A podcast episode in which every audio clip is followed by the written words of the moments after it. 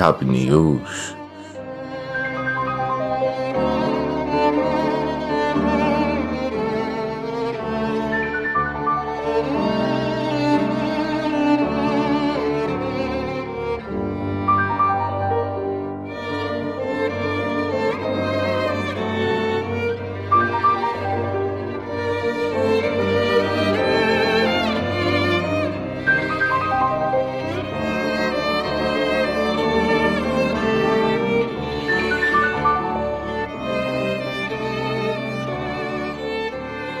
دکتر صالح پزشک و جراح مشهور تبریزی روزی برای شرکت در یک کنفرانس علمی که جهت بزرگداشت او به خاطر دستاوردهای پزشکیش برگزار می‌شد با عجله به فرودگاه رفت. بعد از پرواز ناگهان اعلان کردند که به خاطر اوضاع نامساعد هوا و رعد و برق و سائقه که باعث از کار افتادن یکی از موتورهای هواپیما شده مجبوریم فرود اضطراری در نزدیکترین فرودگاه را داشته باشیم.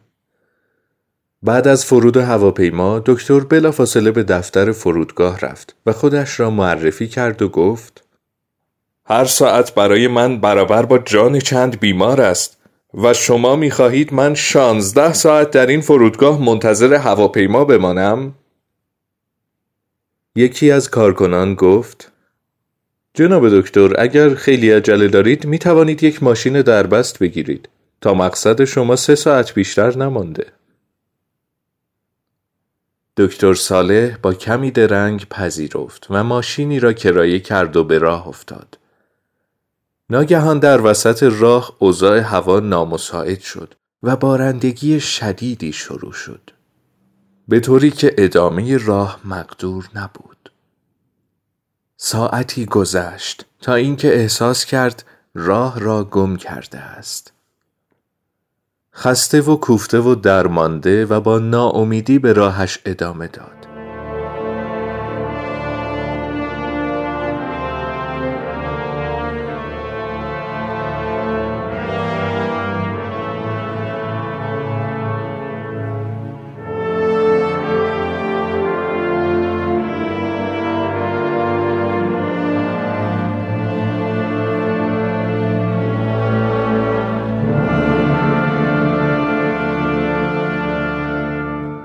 ناگهان کلبه کوچک توجه او را به خود جلب کرد. کنار آن کلبه توقف کرد و در را زد. صدای پیرزنی را شنید. بفرما داخل در باز است. دکتر داخل شد و از پیرزن که زمینگیر بود خواست که اجازه دهد از تلفنش استفاده کند. پیرزن گفت کدام تلفن فرزندم؟ اینجا نه برقی هست و نه تلفنی. ولی بفرما و استراحت کن. برای خودت استکانی چای بریز تا خستگی بدر کنی. کمی هم غذا هست بخور تا جون بگیری. دکتر از پیرزن تشکر کرد و مشغول خوردن شد. در حالی که پیرزن مشغول خواندن نماز و دعا بود ناگهان متوجه طفل کوچکی شد که بی حرکت بر روی تختی نزدیک پیرزن خوابیده. که پیرزن هر از گاهی بین نمازش او را تکان می‌داد. بعد از اتمام نماز و دعا دکتر رو به او کرد و گفت مادر جان من شرمنده این لطف و محبت شما شدم. امیدوارم که دعاهایتان مستجاب شود. پیرزن گفت شما رهگذری هستید که خداوند به ما سفارش میهمان نوازیتان را کرده است. من همه دعاهایم قبول شده به جز یک دعا. چه دعایی؟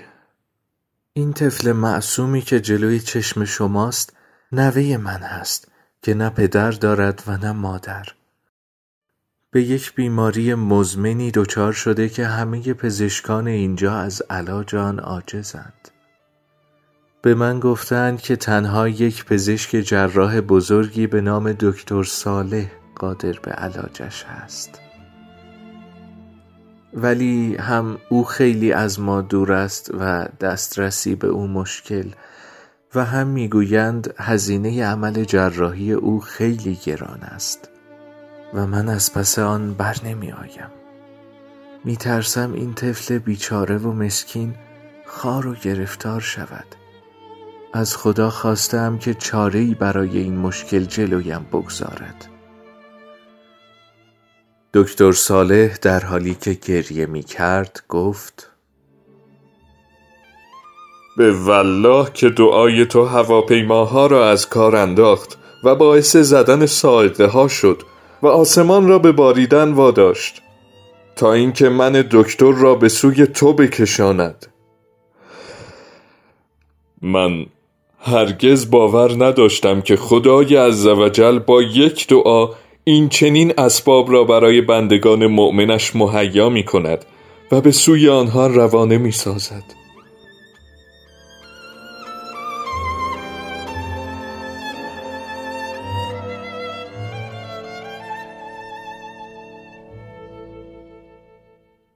وقتی که دستها از همه اسباب کوتاه می شود و امید حتی در تاریکی ها همچنان ادامه دارد.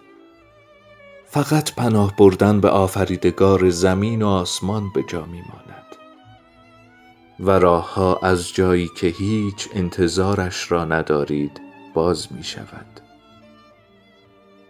هر جایی که امید ادامه دارد تمام کائنات در راستای خواسته او تلاش می کنند گابریل گارسیا مارکز می گوید باور نمی کنم خدا به کسی بگوید نه. خدا فقط سه پاسخ دارد. چشم. کمی صبر کن. پیشنهاد بهتری برایت دارم. همیشه در فشار زندگی اندوهگین مشو. برای تمام رنجهایی که می‌بری صبر کن. صبر اوج احترام به حکمت خداست. تنها خدا ما را بس است.